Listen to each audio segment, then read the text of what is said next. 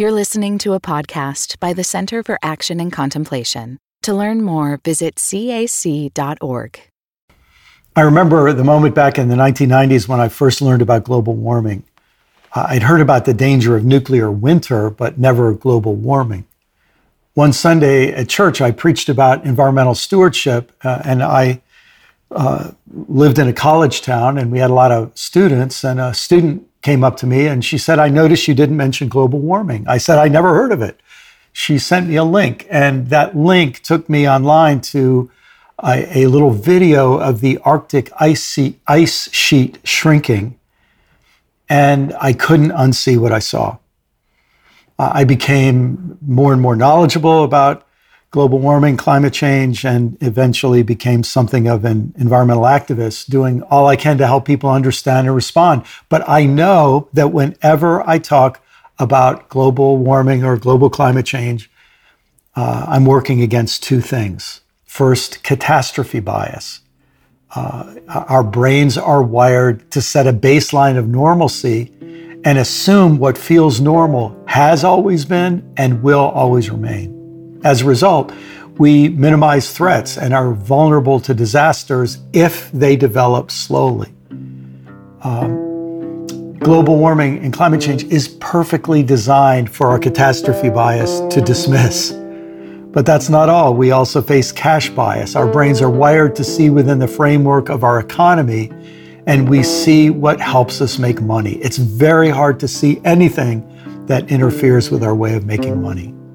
I can't help but think of one of Jesus' most confrontational sayings from Luke 16. He said, No slave can serve two masters, for a slave will either hate the one and love the other, or be devoted to the one and despise the other.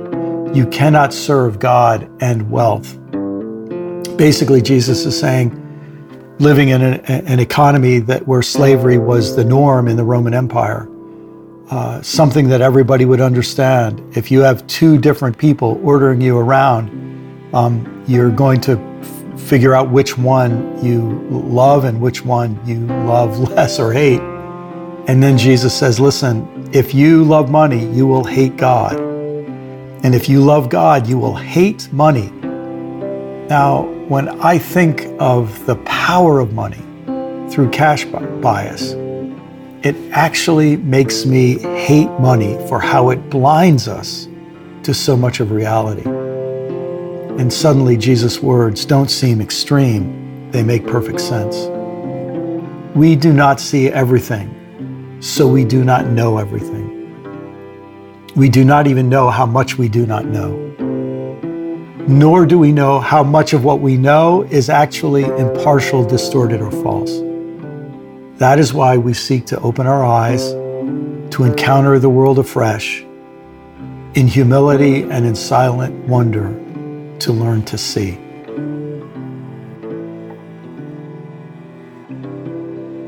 Thanks, Brian. Wow, we have our work cut out for us in this episode because these two biases are really, really powerful. And they hit really close to home, especially in 2021. So let's start with that catastrophe bias. Our brains are wired to set a baseline of normalcy and assume what feels normal has always been and will always remain. As a result, we minimize threats and become vulnerable to disasters, especially ones that develop slowly. Brian, you also call this normalcy or baseline bias. Could you explain a little bit more about that? Sure. So uh, our, our brains are wired for efficiency, and we like to assume that what it seems normal will always be. Uh, so, uh, you know, in the last couple of years, uh, we had a lot of political turmoil, and we thought, well, this could never lead to violence. This could never lead to an attempt to overthrow an election. And then on January 6th, it did. Or we say, oh, listen, summer, uh, fall, winter, spring, seasons always come and they're always consistent. Um, but uh, guess what? Climates can change, and you can find out that what you assumed was normal wouldn't be normal. I can give a, a, a great example from my own childhood, and I, you guys might be able to remember this too, even though you're a good bit younger than me. But when I was a boy, anytime you took a drive in the summer, your car windshield would be covered with squashed bugs. Your headlights would be covered. The whole front grille of your car would be covered. And for a lot of people today, they have never ever seen that because over in my lifetime, there's been this thing called the Great Global Insect Die, die Off. And somewhere estimates between 30 and 60% and more of insects just have disappeared. And, um, and so, but, but for somebody who grows up today, this level of insects is normal. And if they decline even more, the next generation will assume that's normal. And so things that change over a certain span of time, we miss. That's, and that, that leads us uh, vulnerable to catastrophe bias. Uh, we, you may have heard the saying, uh, a, per, a cat that sits on a hot stove will never sit on a hot stove again, but they will never sit on a cold stove either. and the idea is the sudden catastrophe makes such an impression. Our brains are wired to remember. We're traumatized by sudden catastrophes, but the slow going ones we very easily miss. So, can you all think of other examples of catastrophe, normalcy, baseline bias? Right off the bat, it makes me think of the psychological principle of homeostasis, which is that whatever we consciously think unconsciously, we really just want things to be stable and stay the same. And that that kind of uh, contemporary bit of wisdom that that we usually don't change until it hurts too much to stay the same. Um, yeah.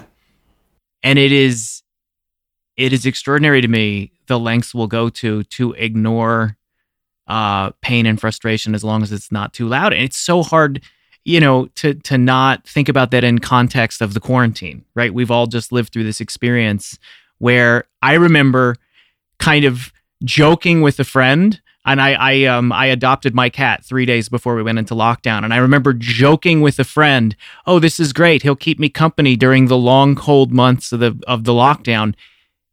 as a joke. And literally three days later, it started. And three months, three weeks later, and three months later, I was actually living it. And it made me aware how completely I was tuned out to the reality that was happening around me and the impending situation, right? We, we were hearing the news stories and everything. It just wasn't real to me. Yes. This couldn't happen. Yeah. That makes me think of the other um, I can't say that it started last year, but sort of flared up again. At least came into people's consciousness. It's just the killing of so many black bodies um, by police, and and that in itself is a legacy of a much longer, way centuries long catastrophe of the enslavement of black bodies. In many ways, not just the bringing them over from Africa, but also in prisons. And it's it's a catastrophe that is felt by those who who are involved, but for those who aren't, and there is a lot of normalcy to that. Um, and that's what, in many ways, I think makes it very hard to address and very hard to change. Well, you really can see that if we mix this bias, which, by the way, some the one dimension of it people call optimism bias, like, oh, everything will work out, right? It, can't be that bad. But you mix that with the comfort and complacency bias we talked about in the last episode, and you can imagine for a whole lot of people who aren't touched by uh, police brutality they just say, oh, this is just the normal baseline. And then it becomes part of just the way things are uh, for them. Not so easy for people who are suffering from it. This makes you think too about uh, how catastrophe is so much bigger than just one person's experience, right? And how um, that desire for well, my own stability. I mean, it tips into comfort bias too, but my own sense of stability let me not think about systems where white supremacy mm-hmm. rules the roost because this is going to uh, it's just too big for me to think about and i'm just one person and uh, whether it's it's systems of injustice uh, climate change that they all they all feel so big and my participation feels so minute to actually shift the course of these these huge avalanches of some going back centuries and some going back longer than that. Uh, I think I'm at the, I'm at the limits of my own ability to even express. Just I can feel it in my body. Just the the the catastrophe bias just the overwhelm that can take place and how to how to hold that without tipping over into um, going back to comfort or trying to minimize uh, catastrophe like well you know it'll end eventually um, so that's other people's work Yeah. uh, I don't know if that's making any sense, but I can feel the overwhelm even in just trying to express and articulate how it makes me feel to have this discussion. Um, Paul, when you talk about how you can't even express it, I think that's a sign we're tapping into a bias. uh, because our brains work to take catastrophes seriously, and they they don't work. They- They're just not set up for these long term. Oh, maybe parts of our brains are set up, but our bodies aren't set up, right? Uh, and then when we start to, our brains start to take seriously how terrible climate change could be, or the fact that I'm eating 400 calories more per day than I really need. Where is that going to lead?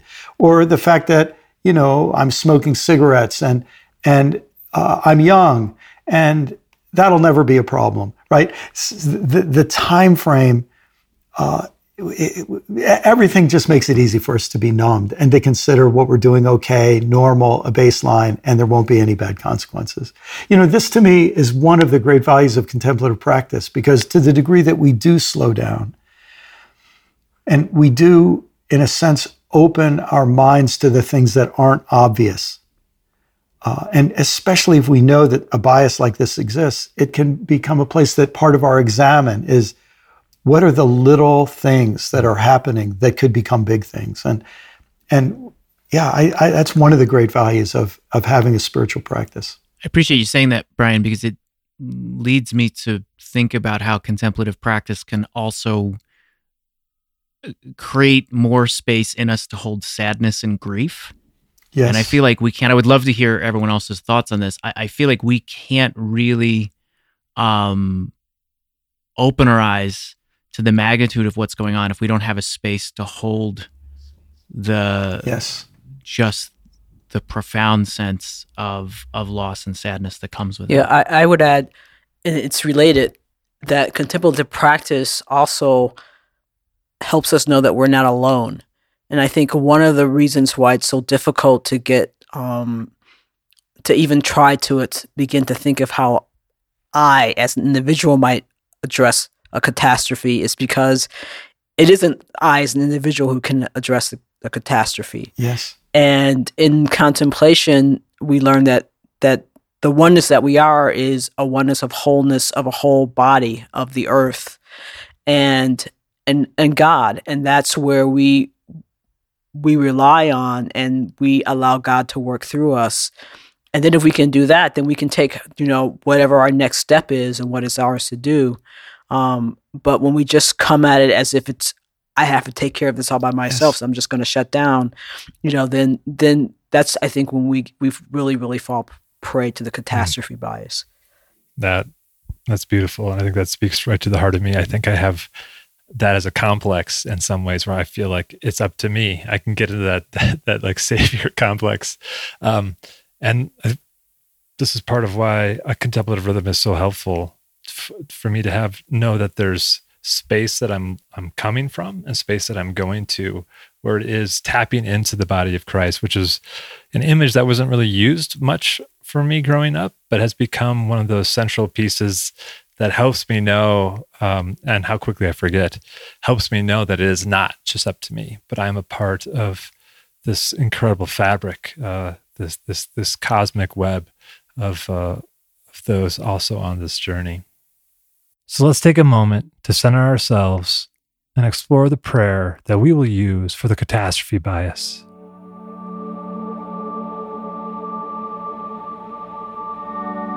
holy light who illumines what is real help me to see danger that is all the more threatening because it unfolds gradually. And likewise, help me to see possibility that is easily missed. because it emerges slowly and subtly Grant me, I pray, the long view.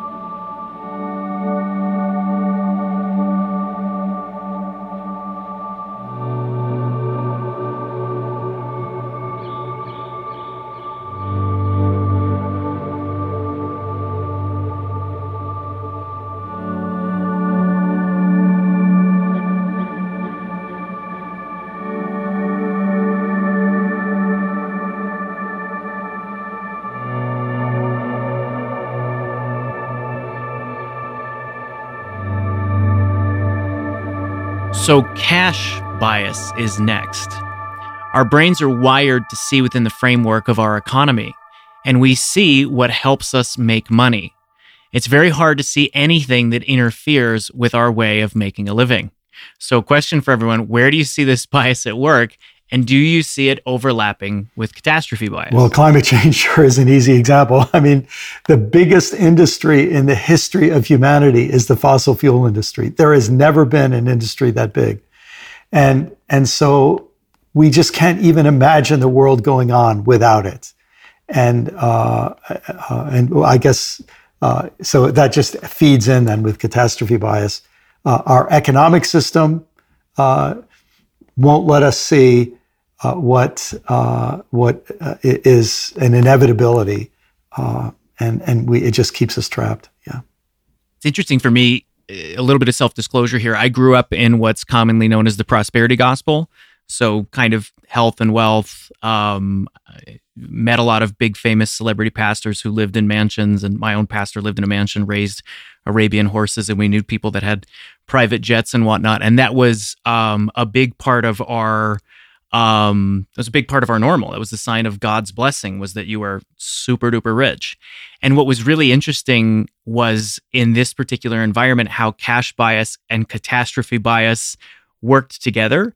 Because another thing that was a part of that environment as i grew up in it was a lot of apocalypticism. So we were always convinced that the world was ending. Mm-hmm. and so that was all the more justification to accumulate wealth so that you could survive the coming catastrophe. And, and, unfortunately, it created this mentality where it's kind of like, well, just make sure you and your family are taken care of because everyone else is going to be eating each other and you need to defend your your stash uh, to survive. Mm-hmm. And it is an interesting it's interesting to think about how that ripples out ethically ethically and how it teaches you to treat other people and the world around you. Yeah.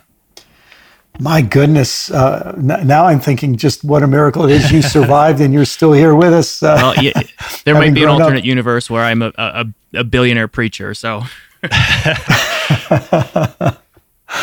your, your oh, gold plated Bible's a giveaway too. Those are your roots. I didn't realize you could see that. Sorry. I have a, a personal example, um, both personal catastrophe and personal cash bias. Um, in 2008, I lost my job. And in 2009, I ran out of money and I ended up being homeless for six years. So that's the, the personal catastrophe. And there were, there are ways in which I kind of jumped into it. I think of Joseph Campbell saying, if you're falling, dive. So, so I, I knew it was coming. So I, I welcomed it as a way of practicing trust. And so I never, I was lucky. I never ended up on the street. I was able to find places to stay with friends or they were friends of friends, etc. Um, and it was a long struggle with God, you know, about what, where am I meant to go? What, am I, what is this all about? But I also, even as I learned to become more simple and to be less attached to money, I was still attached to money. Mm-hmm. Um, and the story that I think most exemplifies that is I was still working as a spiritual director and before then I didn't I didn't get paid but I needed money so I got paid. And I had one directee who um, had an autoimmune disease. And we had we were scheduled to meet that day and I could tell I was coming down with a cold. And so I had to make try to make try to make a decision of you know I really need this money and I, could, I couldn't make the decision. And so I knew I wasn't supposed to see her, but I couldn't make myself do that. So what I did was I called her and told her I, I had a cold. So if we didn't, just let me know if we don't want to meet. So I put it on her to do the decision that I couldn't make because I knew I needed the money. Mm. Mm. Wow.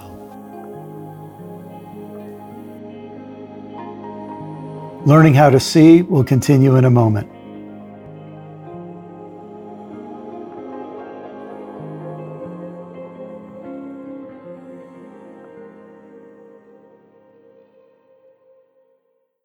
Is there life after doom? Explore the complexity of hope and grief at our upcoming event, Courage and Resilience an online gathering with Brian McLaren. Unpack themes from Brian McLaren's new book, Life After Doom. Discover how to find courage, even when everything may feel hopeless. Join us live on May 17th at 10 a.m. Pacific Time. All those who register will have access to the recorded replay for one year. Register at cac.org/courage.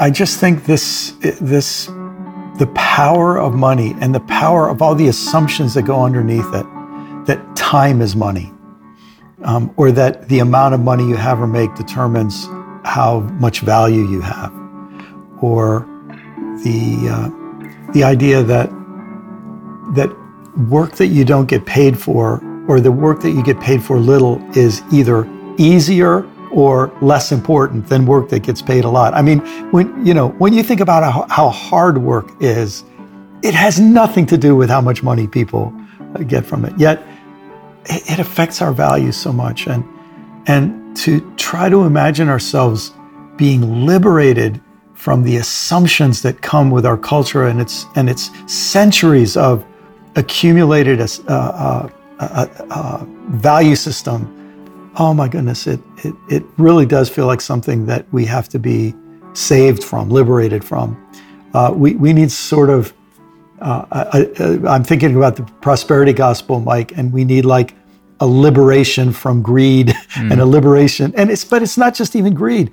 It's the way that the money economy affects the poorest people too, because of the, the way it makes us see ourselves, the way it makes us see the earth. I, you know, I, I because I, I love the outdoors. I, I, I, remember several years ago being in the mountains of, of Pennsylvania, looking at this beautiful mountain, and then it just hit me. There are people who look at this mountain and they think, how many board feet of lumber are on this mountain that we could cut down all these trees? And then if we scraped off the mountain, how many tons of coal are in this mountain that we could extract? And, and, and for a second, I could imagine seeing the world in that way. And then that's when it got scary because I thought, how many other things am I seeing that way?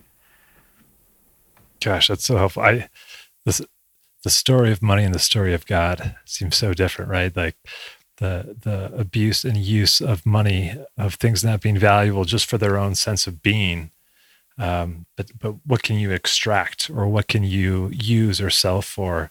Versus what I think of like the story of God, of of community, of of the beauty of of presence and being and uh, sharing. That these these elements, uh, I think there's moments where they can weave together, but there's also times where they're so far apart. Where if you are only looking for ways to extract uh, value, it's a story that that has very clear winners and losers. And I feel like so much of our whether it's pay inequality or the the, the gap between the wealthiest and those living uh, in poverty, it's it's a story of money. And what is those of us who are participating in what we hope to be the story of God? How how do we speak to that? And I feel like this bias helps us gives language to do so with confidence. I, I appreciate that, Paul. You know, I think something that I've longed for my entire life, possibly because of my prosperity gospel upbringing is someone who could give a good spirituality of money um, and just just introduce a healthy way to interact with it. Because i know for me I, I went from one extreme to the other. I, I at a certain point in my life i deconstructed the prosperity gospel early and then since then have had a lot of years where there was a sort of resentment and reluctance and fear around money for me whereas i never kind of wanted it around because I was so much reacting against what I had experienced as kind of excesses and abuses. And I and I don't know that I've ever gotten there and found that kind of real healthy relationship with it and the real healthy teaching uh, in interacting with it. I'm thinking about those words from Jesus about hating money and loving God. Obviously, money was necessary even for Jesus. I remember the the story about him about the taxes, paying taxes. Mm the Gospels say that there was a group of wealthy women who funded his ministry. Why do you think Jesus used such strong language of hate and love? That's a juicy question. You know, I'll just say there's something growing older where you you it just takes decades to see how powerful money is. And uh, and also, you know, when I was a young man and newly married, my wife and I had four kids uh, right away. So my primary focus was how can I get enough money to keep my kids fed and with shoes and all the rest, right? So there's a sense, uh, at least in my life when I was young, I hadn't, I, I just was always in need of money. I didn't have time much to philosophize about it. But you get older and you're not in that mode anymore, and you start seeing the power of money in politics. Uh, you know, the, I've heard different numbers from eight to 23 families own as much wealth as half the people in the world. And when you let that sink in, it, it, you don't just think of the money, but you think of the power. How many politicians can those powerful families buy? How many hours of commercial time can they buy for the politicians that they want to support who will help them make even more money and not care about the poor, right? Suddenly you realize that accumulation of money in politics. And then you think, and in religion, uh, any of us who've ever been pastors know, you know, your five wealthiest donors in your congregation, if you preach the sermon that maybe is the one they really need to hear, uh, you're the next day having to lay off some of your staff or maybe having to look for another job yourself. So, you know, you get older, you live long enough, and you just realize, yeah, money, money's power goes so so far, and yet you realize why people don't want to talk about it. It's because it's so powerful. Mm. yeah, and that attached. Go ahead, Mike. I. Th- or, sorry, that was me. But go ahead, Paul. I got the camera. Um, I was just thinking about the attachment to money as a, as like the being attached to money as the outcome or your your sense of well-being or your your, your blessedness or belovedness how much that shapes your interactions and if it's if there's if love if the love of money is what's driving those outcomes you're going to just miss out on those you're shoulder to shoulder with. And this may be a, a very an overly simplistic example, but I was saying before we started recording that I, was, I went on a run around my neighborhood today, and like I go through a couple of different neighborhoods where there's uh, more low income housing, and then there's uh, the the wealthier parts. And when I run through the low income uh, housing area, uh, there's a lot of waving and saying hello to one another, and everyone's outside. And then in the the, the wealthier neighborhoods, there's more uh, big walls you actually can't see over, and and it's more self protective. And I just think about um, what goes into the accumulation where one can actually be so self protective that the outside world doesn't have as much effect in their reality versus having to build a sense of a community and interaction with whoever comes into your your locale. Um, that it just made me think about how uh, that pursuit of that outcome, that love of that outcome, becomes more isolating than it does generative mm. for a lot of folks. Not everyone, but I think that to me that's part of that why that language is so strong because it's much harder to have that generative approach as you have to protect more and more what you've accumulated in your own storehouse. In the example that comes to me, I'm going to use the word attachment to money instead of love of hmm. money, um, because I, I think of two things. One, I I graduated from Columbia Law School in 1988, and this was the, the time when Wall Street. This is right before one of those Wall Street crashes in 1989, mm. um, and everyone was telling us in law school, go go to a law firm, go make money, and it was like it was the beginning of just of people getting out of law school and making triple triple digits, like over a hundred thousand dollars a year, and they would spend their whole lives inside the law firm and there was one law firm that had cots for their associates to sleep on. Um, and I remember just talking to friends about, you know, well, I'm going to do this now, make this money now, so that later I, I can pay off my loans and later I can do what I want. Mm-hmm. Some of them did, some of them didn't. I also think of of friends who who they really love to do something but don't feel they can afford it because they don't see how they can make a living at it. So they are in these jobs that they go through all their life that they hate. But they have to make the money to live and they don't see how they can do what they love and live. And to me, that is that dichotomy between between money and God is when you have to choose and you decide that doing what you hate is actually more important to your survival Mm. than doing what you love. As you say that, Gigi, I don't know if this will stand up uh, to scrutiny, but the sentence that comes to my mind is the opposite of money isn't poverty. The opposite of money is God in this way that money makes us say certain things have more value, less value, and certain things are worthless. But God loves everything. And God's love for everything gives it its inherent value. And that's where money distorts our way of seeing value and to love God liberates our way of seeing value. So I don't know, but that that as you as you said that it just sort of popped into my mind that maybe that's why Jesus uses that kind of strong language. You could say that to God, everyone's everyone and everything is priceless. amazing. that's great. Well said. That's great. I appreciate the complexity that you introduced in those comments too, Gigi, because I, I'm I'm like thinking about this thing of of hating money and like well maybe you need to to let go of something so that you can then pick it up again later and have a better relationship with it. So I think about the Buddha or Francis who who walked away from everything.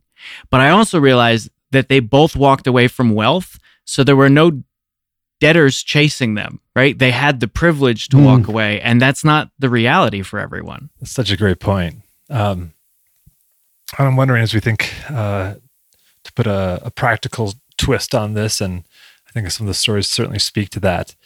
But for you all, what are some of the strategies for overcoming the cash bias that you could share? Well, one of them is that we would all give some money to Mike for his new ministry, because uh, he needs a jet and A Bentley. but seriously, seriously, you know, I do think that's one of the values of the, the, you know, the old biblical practice of tithing, the sense that we we give, we understand that giving is a as much a part of life as earning and saving. Hmm.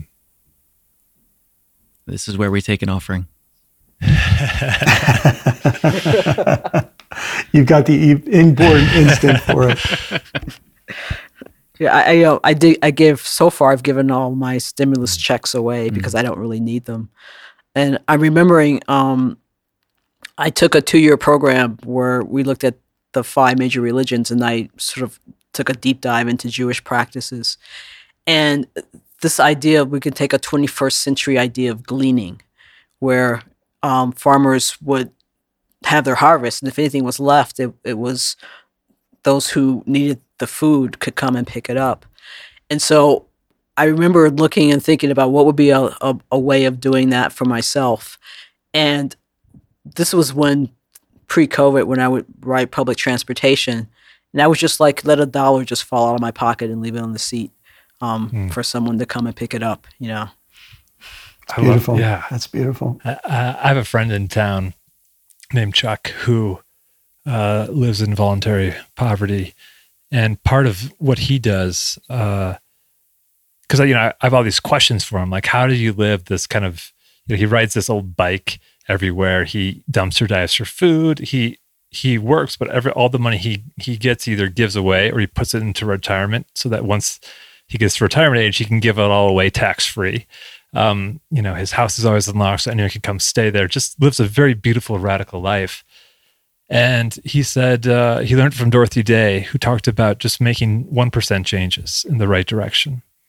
It's never these major things where it's like all of a sudden he went from, you know, a wealthy banker to uh, living in this, this Christ like way or Franciscan way, but that he would make these 1% changes in the right direction. And then over the course of his life, he became who he is. And that's something that uh, our family has tried to do. I feel very far away from his example, but it's it's been such a helpful model of not trying to uh, make a leap into uh, perceived sainthood, but to just own where I'm at right now and and and keep taking these steps in the right direction.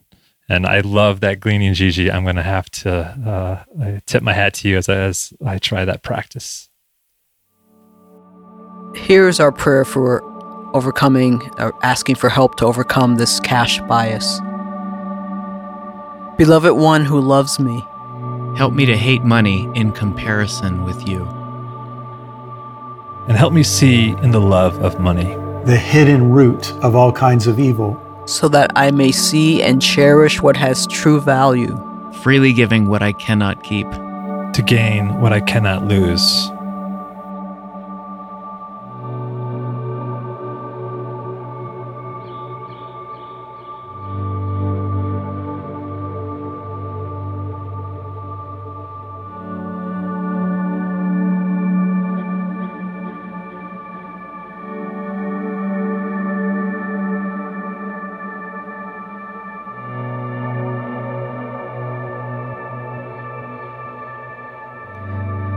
Any final comments about today's biases, catastrophe, and cash?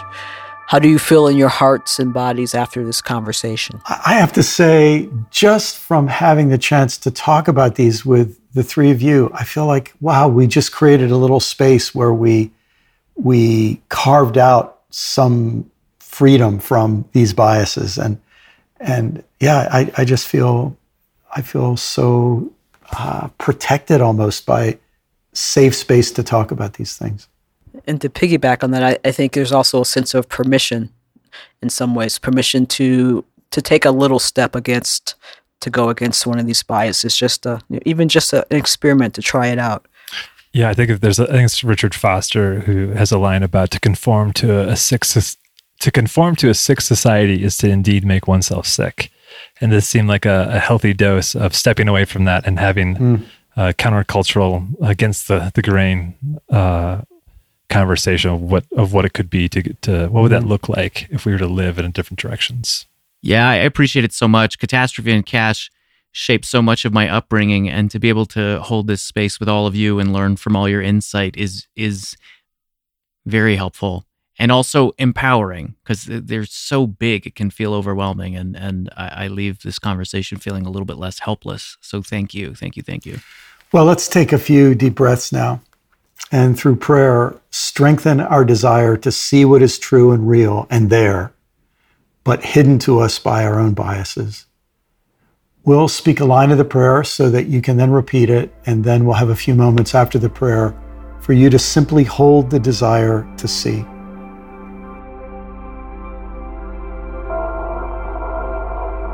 Source of wonder, help us see with wonder depth of mystery. Help us find delight in truths so profound that they surpass all knowing. Fountain of compassion, help us see with compassion. Bringer of justice, help us see with justice. Revealer of truth, help us see what is real. Holy wisdom, whose presence fills our ever expanding universe. Help our horizons ever to expand. Light of glory, help us to see with humility and awe. Amen. Amen. Amen.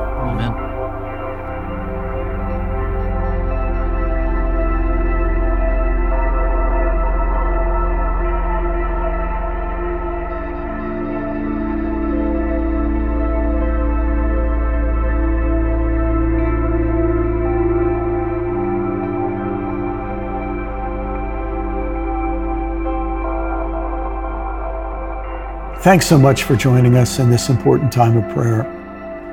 If you'd like to engage with these prayers or intentions even more, they're available on a sister podcast called Practices for Learning How to See. You'll find the link in the show notes. Do you feel called to walk a more contemplative path? The Center for Action and Contemplation is an educational nonprofit supporting the journey of inner transformation. Our programs and resources will help grow your consciousness, deepen your prayer practice, and strengthen your compassionate engagement with the world. Learn more about our resources, such as publications, podcasts, email series, and events at www.cac.org.